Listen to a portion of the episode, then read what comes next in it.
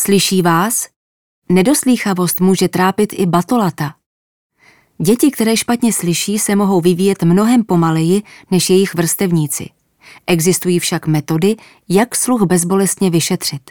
Dokonce hned v porodnici. Program screeningového vyšetření sluchu novorozenců u nás funguje už od roku 2013. Nabíhá ale postupně podle toho, jak se daří pořizovat do jednotlivých porodnic příslušné přístroje, upřesňuje dětská lékařka Hana Cabrnochová. V porodnicích jde navíc hlavně o podchycení nejzávažnějších defektů sluchu a proto nadále zůstává důležité, aby si toho, jak se tento smysl u dětí vyvíjí, všímali hlavně rodiče a dětští praktičtí lékaři. Problémy se sluchem mohou ohrozit psychomotorický vývoj dítěte, které vlastně nemůže dobře komunikovat. Proto by měli praktici například v osmi měsících věku dítěte sluch pořádně prověřit, jinak hrozí opožděný vývoj řeči. Při podezření na zhoršení sluchu je na místě vyšetření nejen u oral specialisty, ale také u foniatra, říká Cabrnochová.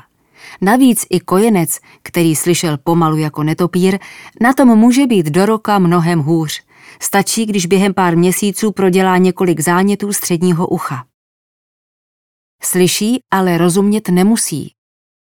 Sama jsem jako dítě slyšela hodně špatně. Přišlo se na to až ve druhé třídě, kdy jsem dostala pekelnou rýmu a neslyšela už skoro nic. Ve škole jsme psali diktát a zatímco všichni v něm měli jednoduché věty o dětech a rodičích, já nesmyslně zachytila cosi o sardinkách. Moje nedoslýchavost nebyla fatální, ale přesto frustrující. Moc jsem nevnímala vysoké tóny a proto se mi zhoršily sykavky, což občas vedlo k jízlivým poznámkám okolí. Navíc mi nikdo nevěřil, že slyším, jak se lidé baví nebo že hraje televize, ale že jim nerozumím. Když slyšíš, tak i rozumíš, tvrdil můj otec. Jenže tak to není. Ovšem, čím menší dítě je, tím spíše vám to nebude umět vysvětlit. Bez vyšetření začnou být problémy se sluchem nápadné často až kolem roku, kdy dítě neříká žádné slabiky či dokonce první slůvka, jak je v tomto věku běžné. U starších dětí může být nápadná příliš hlasitá mluva nebo to, že podivným způsobem slova komolí. Možnosti vyšetření i léčby existují. Kojence samozřejmě nemůžete poslat do zvukotěsné audiokabiny a nechat ho mačkat tlačítko, kdykoliv uslyší zvuk, jak se to dělá u starších dětí i dospělých. Musí se na to jinak. Kromě orientačního vyšetření sluchu, které většina rodičů zná z ordinace dětského praktika, existují dvě základní metody vyšetření sluchu vhodné pro nejmenší děti. Jak už to tak bývá, ta, která toho prozradí více, je zároveň méně příjemná. V porodnici používáme otoakustickou metodu, která novorozence nijak nezatěžuje a trvá nejvýše pět minut u každého ucha, říká orelo lékař Jaroslav Preisler z Pardubické krajské nemocnice, která se screeningem začala už před několika lety. Vyšetření má smysl nejdříve tři dny po porodu, kdy už je jisté, že ve zvukovodu nebude plodová voda. Během vyšetření se dítěti k uchu připevní malá sluchátka, s jejichž pomocí se měří, zda vláskové buňky ve vnitřním uchu produkují zvuky, které by produkovat měly.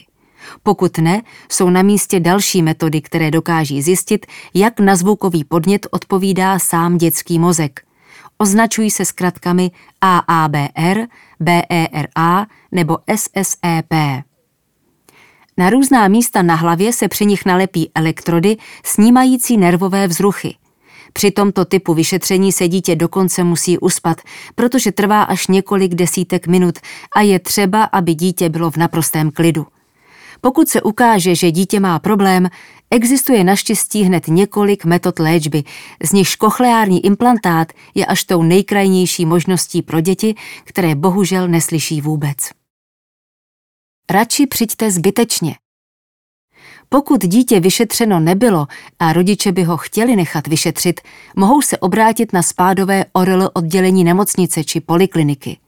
Vyšetření by určitě bylo vhodné, pokud mají rodiče podezření, že by jejich dítě mohlo špatně slyšet, neotáčí se za chrastítkem, bubínkem, nereaguje na zavolání či oslovení, míní primář Preisler.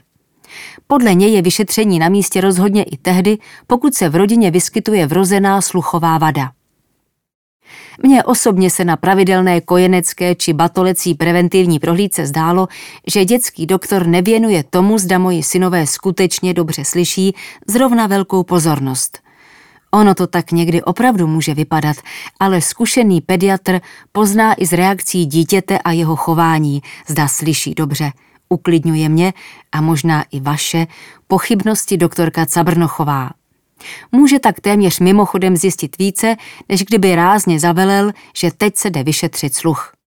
Tím by možná docílil toho, že se dítě vyleká, přestane spolupracovat a nezjistíte už vůbec nic. Sluch u kojenců, když neslyší dobře. Základní vyšetření sluchu u kojenců, které se nyní postupně rozjíždí v porodnicích, odhalí možné problémy se sluchem asi u 30 dětí z tisíce vyšetřených. Neznamená to však, že je děti nakonec skutečně mají. Měly by však absolvovat další vyšetření. Skutečná sluchová vada se nakonec po dalších vyšetřeních složitějšími metodami najde u dvou dětí z tisíce. Hned se může plánovat nasazení sluchadel, ta závěsná by dítě mělo dostat ideálně v půl roce života. Kdyby ani během půl roku intenzivního používání nezabrala, je na místě zvažovat kochleární implantaci.